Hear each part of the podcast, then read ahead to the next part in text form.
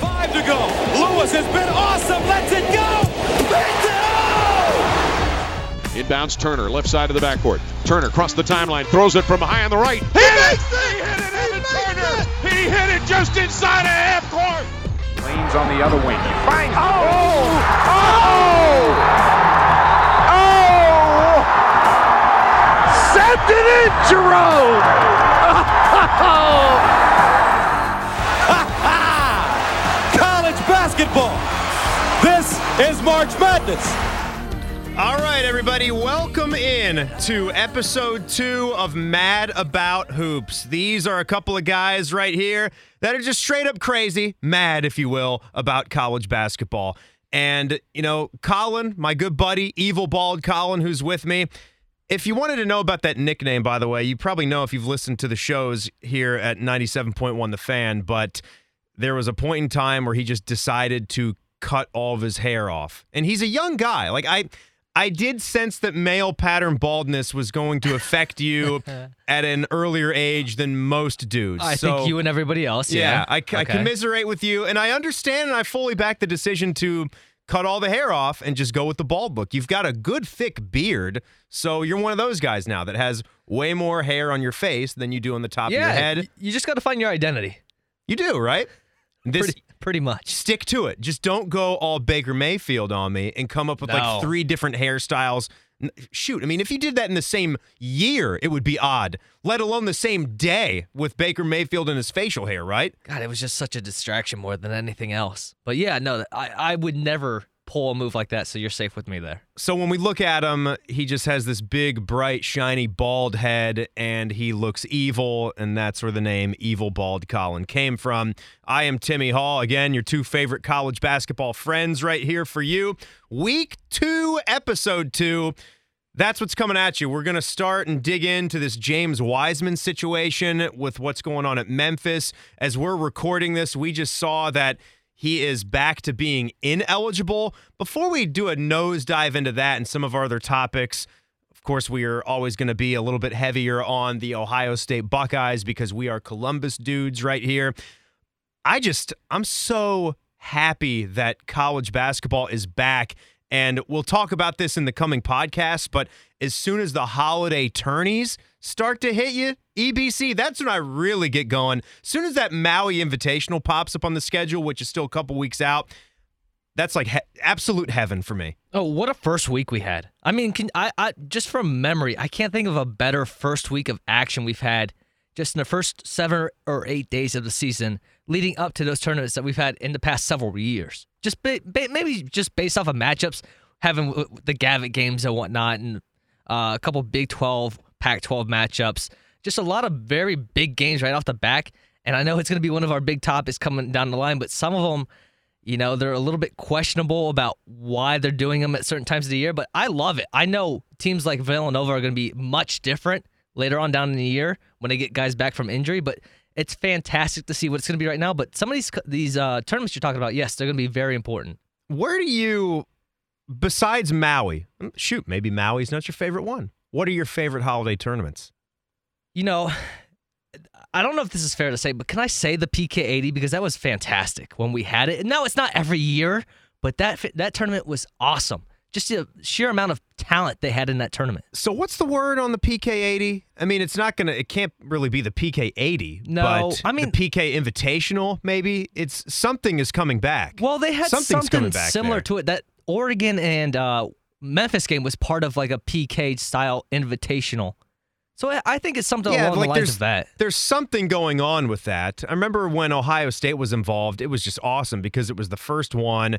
It was honoring Phil Knight, and you had it at two different arenas, and it was like a 16 team field. And you, when you're, I mean, you just plenty of marquee matchups. You're, one of your first ones, maybe it wasn't as marquee with the rankings, but I mean, you had so many storylines. You had Chris Holtmann in one of his first games at his new school playing Butler. Like you couldn't ask for a better scene than that. He did not like that. That No, wasn't he- he so cool that. for for Chris Holtmann, but there was literally nothing he could do about that. Yeah, we'll uh, we'll take another dive into the tournaments that are going on in the next podcast or two when we get more into that. So, EBC, what do we know about this Penny Hardaway James Wiseman situation. If you could just go from your memory, take us back through the timeline here and how we got to where we were with this, with us finding out about this payment that Penny Hardaway, Penny Hardaway, excuse me, gave to James Wiseman's mom to move to the Memphis area. They were in Nashville at the time. This goes back to when Wiseman was playing on Penny's AAU team and then for Penny's high school team, where he was the coach at Memphis East. Yeah, I've been trying to read up on this the past couple of weeks because even myself, I was kind of you know, in the dark about this. You know, you, you hear all the rumors of a. I think a, a, lot of people outside of Tennessee were. Right. And I think a lot of the assumptions were, you know, this is a coach that, well, he has a pretty stored background as a player himself in Hardaway. But the way he's gone up through bit. the AAU system, also coached a high school team to then just getting a, a major, well, I, I guess the AAC is a pretty high level conference job. And then all of a sudden having the number one recruiting class right off the back like there were people even not even knowing the story of the Wiseman situation that were kind of raising eyebrows at what he was doing, getting those guys into that system. But with Wiseman, there's a lot of debate on this of whether it, yes, it would possibly break a rule, but did Penny really do anything that was wrong for the kid's future? I think that's a lot of what's going on deeper into the story of what people are debating is do they think this was an attempt him knowing, oh, you know, I might get this job at Memphis. Let's get him into the city and you know make connections closer, or was this just a you know a kind effort to help the kid get into a better situation? I don't know. There's so many different la- layers to this that I personally don't know if I can speak on yet. Yeah, and I I haven't been able to. What I've been trying to find out and see what's out there on, on the uh, interwebs is what's the what's the family situation for James Wiseman because I think a student's background is important if you are going to give some financial assistance. And I think the one thing that we tend to leave out of some of these NCAA situations is just plain and simple logic, right? Like are we are we making somebody rich? Is this like blue chips where you're just dropping off sacks of cash and that's it? And that that's all that this is or are you actually trying to help someone it's like you said, actually trying to lend a helping hand to a family. I mean, this kid, there's nothing stopping him from getting to the NBA, right? I mean, that is going to oh, happen. He's gonna be a lottery guy. So, w- what's the point in stopping that train? If if mom needed a little bit of assistance to make a family move, and we're not talking about you know tens of thousands of dollars, eleven thousand five hundred is the reported moving expenses.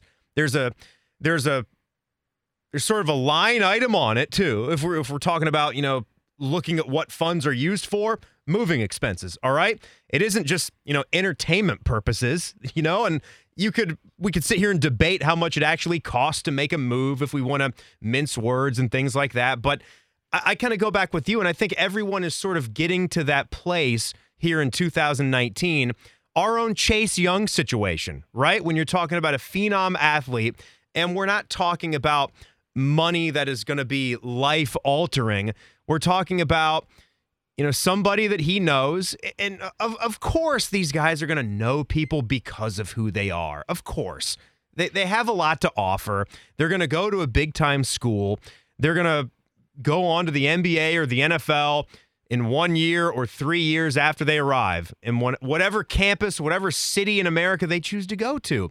So it, it's kind of like that for me clearly with the way the NCAA is set up right now, we understand that this would be a violation of, of rules. I get all that. But I think we're all starting to get on the side of how can we, with name, image, and likeness already being pushed to the forefront, the NCAA already saying that they agree with that because they can't stop California from doing what they're doing. Good luck with that. That's going to be law in California. It's funny, their law will say that schools would be breaking the law to not allow the student athletes to profit off of their own name, image, and likeness. It just seems logical to me. So, eleven thousand five hundred bucks, and we want to make James Wiseman ineligible, but yet I've read nothing about Penny Hardaway, who would be the adult and the coach figure in this situation. If we're going to look at somebody breaking a rule and consciously doing it here, I don't know why it isn't pointed directly at Penny instead of James Wiseman. You just nailed it right on the head. I mean, you can talk whether it's football with Chase Young. I know Joel Klatt was pounding the drum on this, and with Wiseman's situation, you have Jay Bilas doing the same thing, where it's you know there's no real due process in the process for these players. They just get suspended and have to wait and hold Yeah. out. What's happening to Penny? Yeah, and they get the just missing coach. games. They get to coach and wait out the process and see what happens. But even then, I don't even know if he's really the target in this. All you're hearing is Wiseman. Well, that's what I'm saying. I I would like to get to a point where nobody is the target here. And I agree with that. It's got to it's got to be rules changes that push it down the line. But I would just I, I would love since we kind of already see ourselves going that way. I would love to get this guy back on the court. Let's slap him on the wrist, right? I don't even. It would suck to me to actually have to force James Wiseman's mother to pay the funds back. Like if they're already spent, if they were used for moving purposes, you might call me naive or something like that. I'm going to say that some of those funds were actually used to move and some were probably used just for other living expenses. I mean, life is hard for a lot of people. We know that. So I, I just look at you've got a young, budding basketball superstar. If somebody like Memphis or any other university sees value in him and wants to reach into their pockets to help either him or some of his family members get closer to maybe they can watch him play in the short time he's going to be playing college basketball. The way I look at it is this, EBC. Even major institutions with millions and millions of dollars don't really like to just give away their money. Do you know any rich person? No. Your, even your parents? No. Your parents don't like to just give you money. You know? It's like the last thing they want to do. But since you're a good guy and you're working hard for it and you deserve it, if you need a little assistance, they're going to give it to you, right? But nobody wants to just give money away to anybody that doesn't deserve it or hasn't or they don't feel like they've earned it. Doesn't matter if it's a institution that is bringing in, you know, hundreds of millions of dollars a year. They're not just going to say, "Oh, here's 50,000 bucks. Just have at it. Have fun." No, it didn't work that way. I just see if we could get to a place whether it's Arizona trying to get a guy, funny how I picked them, right? UCLA trying to get a guy, Kansas trying to get a guy, any major conference school, what have you. If they see value in somebody and they want to give a little assistance to the player or the family because they need help, it would just make the whole situation easier.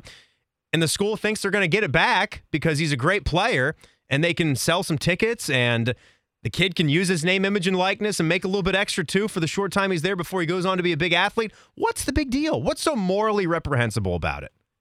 you would be killing off everything the NCAA thinks they stand for, which I am totally okay with. But man, that's that's a little bit more out there than what even the more activist people are doing right now for the NCAA versus player compensation.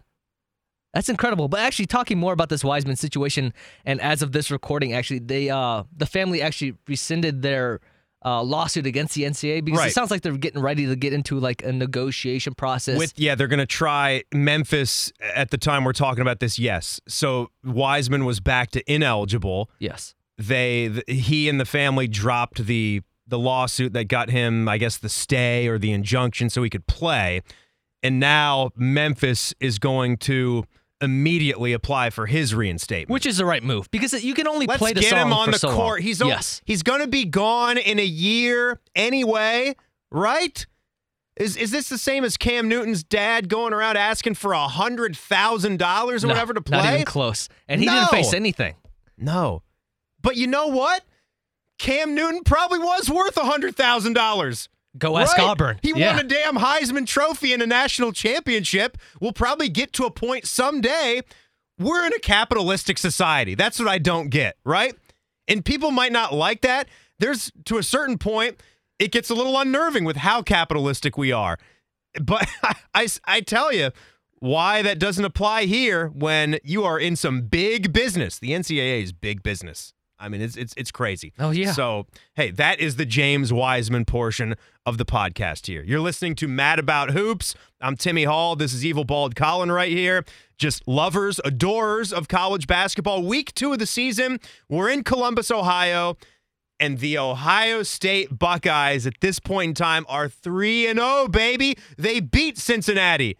They beat UMass Lowell and that guy that scored 51 points for them. Christian Lutete, what a score he was, and he was held to nine points. And then you just beat Villanova like a drum. Incredible performance. Doesn't it feel great? I, I know, I know it's November, but those type of wins is really what can get you rolling as a program in a season. Doesn't really matter what time of year it happens, but especially November when you have another couple strong games down the line. I know in the first week of December, you got to go to Chapel Hill. Doesn't that just give you a boatload of confidence going into those type of games? It absolutely does. And you know, you already you're almost halfway through the so-called gauntlet stretch. It's one of the when we looked at it before the season, and things, you know, things can always change. But before the season, when you look at the list of programs that are here, North Carolina on the road at the Dean Dome, that at the Dean Dome, that one's going to hold up. It's probably be your toughest one. I'm pretty sure Villanova's going to hold up, and I think I think Cincinnati will too. West Virginia, we'll see how the Mountaineers are, but still, that's a pretty nifty game to add in as your fifth. It's a if tough. It's a tough style to play against with that press. It sure is. Yeah. absolutely. I mean, West Virginia. It, it's shocking the way they dipped last year. That's what's more shocking. But to be two and zero oh in this non-conference slate already, it gives you confidence about the ones remaining, and it also takes the pressure off. Because now, if you think about it, man, if you just split Kentucky and North Carolina, how ahead of the curve are you? Well, let's look at the big five in the non conference that we were talking about before the season with Cincinnati, Villanova, North Carolina, Kentucky, and West Virginia. What was kind of the baseline, bare minimum you wanted to do in those five games? Because I think most people you would ask three and two? two. Two and three was probably the basement of what you would want to do on that, but three and two is what you were gunning for. And I mean, you're already got two of those in the bag, and you have all that confidence rolling into those next games in line. You got to be happy with where you're at three and two would have been where I was, and now four and one is seriously in play. The North Carolina game, true road game, ACC Big Ten Challenge. That is the big ticket game right now. I agree. That's the one that stands in your way. But I gotta tell you, it looked. I'm surprised to see a team have their click in moment like that so early in the season. They beat Cincinnati in a tough tough mutter kind of game. They were in the slop in that game. They didn't score a point, free throw or field goal until I think I think the clock had gone under 12 minutes, but they hadn't had a, a stoppage of play yet. And I think they got a free throw there. But it, call it basically the second media timeout where they didn't have a point. And then two games later against one of the best teams in the country, two time national champions in the last four years, elevated status to a blue blood program here recently and you're having one of the best starts in a game that I can recall seeing any team have, especially Ohio State. Asking around, I think we'd have to go back to the Duke game here at the Schott, maybe eight years ago, where you had to start to a game that hot and then finish them off. Yeah, I'd probably say that. Yeah. No, and the reason why we got that is because we talked about it when once we heard that Andre Wesson was going to be out what two weeks, mm-hmm. it was going to be the secondary yeah. guys that were going to step up and make a statement early. We talked about that at verbatim, and look who did it. You had with Duane Washington. I think he had 11 points within the first five minutes. He like made something insane. He like made three threes and he had the driving dunk. Yes, the two handed slammer. I had, thought he got fouled. You had Luther making step back threes. I mean, you were you were getting contributions. Luther Muhammad, baby. You weren't getting contributions you were normally used to in the amount that you were getting them last night or when this game happened. It was incredible. The fact that Duane Washington could have a start, or as uh, our, our, buddy Ronnie Stokes with the accent likes to call him, Dwayne Washington. I love that. Being uh, having some family from out near that. Maryland, the uh, the turning Wash into wash is something that I'm all too familiar with, but I think it's cool. The fact that he scores 11 points in the blink of an eye and then finishes the game with 14 and you're still beating them like you beat them, I think that's very telling as to how complete of a team Ohio State has How complete when it's deep. dialed in. I mean, that proved to you they we're not going to crown them national champs. We're not going to be idiots here, but are they going to be a contender for the final four? You bet your butt they will be. They play like that? Yeah. Absolutely. Yeah, they could beat anyone in the country on their best night. That's what that proved. And they were able to figure that out three games into the season. So that to me is just awesome. You you've got to be over the moon about Buckeye hoops right now. Yeah, I, I completely agree. And we, we talked about these younger freshman players that needed to step up in order to make Ohio State reach their full potential. And what did we see with that game? We saw EJ Liddell play pretty well on both sides of the ball. You had DJ Carton just absolutely skyrocketing I mean, he's making poster dunks over top of great players for Villanova. You have uh, Alonzo Gaffney soaring for uh, dunks late in the game. I mean, you're getting contributions from everybody possible. Yeah, that brings us to the Semi Ojeleye dunk of the week, just uh, to pay homage to him. Foster the drive. Outside Milton. Three. hot mama. I love hearing that. So it goes to none other than DJ Carton, freshman for the Ohio State Buckeyes, who just has sauce for days. He's just brimming with sauce, this guy. And this is the great Paul Keels with Ron Stokes on the call. Kyle Young at 6'8, top of the key. Curls around, bounces right baseline. Carton dunks! Drove the right baseline. Carton threw it down. Nice assist, Kyle Young. 60 32 Ohio State. Did that energize the crowd? Can't draw it up any better, Ron. Ron, Ronnie is so good. Is he great He's just playing so off the good. ball? Every time there's a big dunk for Ohio State, he does so well. So many mms when he's watching basketball there. Yeah, you can tell how good it is by how loud he does it. Listen to the freshman talk about what happened on that play. I just I just knew uh, I, I we needed a big play and um, it was a good pass by uh, good play call uh, by coach first of all um, great pass by my boy Kyle and um, I mean he just put me in a, a great uh, great situation to you know make a play and um, I did that and I mean I didn't really know how to react from that I mean. It, it was fun. It was fun, um, you know, celebrating with my teammates and just, uh, you know, being able to play the game I love. That is good stuff. And Chris Holtmann gave some credit. I, Ryan Pedon and their other. Why am I blanking on the other offensive assistant that draw that would draw up plays for for the Bucks? It would. It would be probably Jake Diebler. Yeah, I was about to say Yeah, Diebler. yeah, it would be Pedon and Diebler. I can't remember which play was which because he didn't mention the coach there, but they one of them was the backdoor cut where Kyle Young had the slam. I think he gave Pedon the second credit half. on that. Okay, I think then- he did. Then it might have been Diebler or or or somebody else on the bench. It could have been Dockich for all I know. Good lord! I mean, that- that, that dude knew how to get it done, and he had some incredible court vision. But it was just the, the staff, Chris Holtmann, what everybody's doing right now. It's it's pretty incredible stuff. So the Buckeyes, as we record this episode, three and zero, and heading into a stretch where they can win their next four games because they've got the Cupcake March. They that's, will. That's what's Yes. coming up for them. So it's going to be great stuff. So uh, I'm loving, loving where Ohio State basketball is. All right, we got about nine or 10 minutes left. I, I wanted to hit on this real quick, Evil Bald Colin. And I wanted to side with my man, Jim Boeheim, who took a lot of heat for just being argumentative because he lost his first game of the season to Virginia. But And looked really bad doing it. Oh, it was rough. I remember Chris Holtmann here in Columbus uh, feeling a lot better about things in that ugly game he played against Cincinnati when he found out that Virginia was held to below, or sorry, when Virginia held Syracuse to below 40 points. And that was in the Carrier Dome, was it not? yeah, that's right. Yeah. We should play. It's almost like It's a Wonderful Life where an angel gets its wings. And I would have used to say when Virginia holds a team under 50, but I think now it's You when gotta they, lower it, when they hold the team under 40, right? It's gross. Yeah. uh, well, Tony Bennett. Tony Bennett does have a very. I mean, obviously he always has a defensive team, but this year it seems more like they're gonna have to depend on the defense more than what their offense can carry. but here's here's the point of it.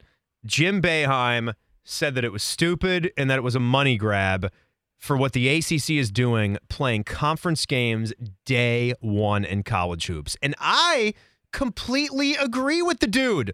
It might sound bitter because they lost the game, but hey, if we're just going to talk about it at its base value, I like big non-conference games. I have said that. I'm on the record saying that. Go right in game 1 and play a huge non-conference game. Buckeyes against Cincinnati. Absolutely. You could get something night 1 of the year that can seriously boost your resume. We've said and Chris Holtmann's agreed, you don't get in the tournament without beating Cincinnati on the road to start the season year 1. But for conference play, conference play, I think, has its place, right? Those are important games. They will dictate league championships in the end. And to run into those on night one, when you could just be scheduling the big, bad non conference opponents, I don't know why you do it. I'm not a fan of that. I would hate to see the Big Ten do that. My take on this has changed rapidly since when he made this comment last week after playing Virginia. And originally, I was like, well, you have to play someone of that caliber early on, anyways, and take your lumps and bruises. But yeah, your point pretty much stands. At the same time, you're losing ground in the ACC early on in the season with a relatively young team that Boeheim has and he's going against who, quite honestly, could be the best team in the ACC at the end of the year. And you're talking about trying to make up ground on a team that you didn't play at probably yeah. your peak. I just, I think conference play, that's the most important thing. And we're already going earlier and earlier and earlier. And I'm okay with having a pair of games, you know, segmented off like in early December. What the Big Ten fine. does in December. Yeah, you yeah. still get a good group, a good cluster of basketball games to get your feet wet and figure yourselves out a little bit. But to go in night one, that's uh, I, I still stand by. I think you should schedule tough, schedule a big boy night one because you won't be crushed if you lose it. But if you're losing a conference game night one, that can sting a little bit more. I I just I don't get it. I don't like it. Um, now we're gonna do a little segment that we called, Hey, have you noticed? And this is our anything segment because we watch a lot of college basketball. There's a lot of things that we just see. We text each other every night while we're watching college hoops. I think next week I'm going to complain about the three point line and how I think it's stupid. Even though we've already done it too far back. Yeah, at this point, you, you and me were watching Marquette and Purdue, which Purdue blew that game and Marquette won it. Right. Uh, Wojo's got a good team this year. I was convinced that that was the Bucks three point line and that there was a faint three point line inside that, but yet the college three has actually moved back so long to go to the international three. It was the college three point line. But either way, that's for next week. This week for me, in my hey, have you noticed this? Have you noticed that there's a lot of high scores from the mid major programs that have transferred to high major programs and are going like right into being big time players. Example A from the game I just mentioned, Jahaad Proctor for Purdue, who, as you watch them play, he's going to be a focal point of that team. You've been talking about him all preseason. He's really good, and he's from High Point, where he was a 18 point per 20 point per game guy for High Point, which is a little school in North Carolina. Yeah, I haven't really paid too much attention to the. So you didn't notice trans- that? No, not too much. I mean, there's some guys here and there, probably at the bigger uh, teams like I mentioned to you before the show, Nate Sestina, who played at Bucknell, that's now at Kentucky, that's contributing off the bench at times. Yes, you see, I forgot about him. Yeah, that's exactly what I'm talking about. But guys besides, like Nate Sestina, he was he would have been probably a 13, 15 a game guy. Oh yeah, Bucknell, he, right? He's one of the best yeah. players in the Patriot He was League, here. sure. He played here at Ohio State when Bucknell came here last year. Just gave us a scare. That's yeah. right. It was like a one possession game. But uh, yeah, just a little list that I ran down. TJ Holyfield's at Texas Tech. He was a 13 and 6 guy at nearby Stephen F. Austin. You've got two for UNC Christian Keeling and Justin Pierce. Keeling, a Charleston Southern guy, where he was a 19 and 7 guy. Pierce was a 15 and 9 dude at William and Mary. Good old Bill and Mary in Williamsburg, Virginia. Great school. Lamarr Kimble to Louisville, 16 a game at St. Joe's. St. Joe's is more of a you know, major program in my eye. You got Pat Andree, or And 3, as they call him at NC State, 13 and 6 dude at Lehigh. Jason Carter to Xavier, 16 and 7 dude at Ohio, where Jeff Boals is now coaching. They beat Ione on the road and, and Jahaad they, Proctor. They got Villanova coming up, which should be very interesting to see how he if performs. they go to Villanova. The Yeah. Ohio Bobcats do. Yeah, but uh, anything for you, CB, that you've noticed here of watching Week Two college hoops? You know, what I've noticed is probably what a lot of people are if they're watching the Big Ten. But I mean, outside of the top three right now with Michigan State, Maryland, and Ohio State, it's a big group of a lot of unknown right now. It's it's a lot of unknown. I don't know how much they're going to, you know, challenge the top three because we've always talked about this being a very deep conference. It was very deep last year, but you got this big mix of teams like Illinois. I don't know what to make of them yet. I, I think they can be good, but I, I also am kind of questioning it. I think Iowa, another team that's got a pretty good core of three or four guys. What happened to Iowa? They lost Tyler Cook. Tyler Cook and Moss and went Moss. to Kansas, but everybody else and some big guys, and you got two McCaffreys You got for. Camp, you got Lucas Garza still there, you got uh, Jordan Bohannon, but then they looked awful against DePaul, who's going to at least being projected to be the last team in the Big East. So I don't really know what's going to happen with the Big Ten and how it's going to play out. And I guess further down the line, we can talk about how many Big Ten teams will make the dance. But I'm kind of questioning it behind, you know, there's a section of teams like they're like Illinois, Purdue, and Michigan State in that Yeah. second tier where I think they're solidified per sense.